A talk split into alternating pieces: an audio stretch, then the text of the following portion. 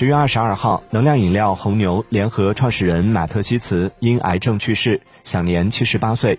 一九八四年，马特·西茨与泰国华人企业家许树标创立红牛公司。一九八七年正式开售红牛饮料。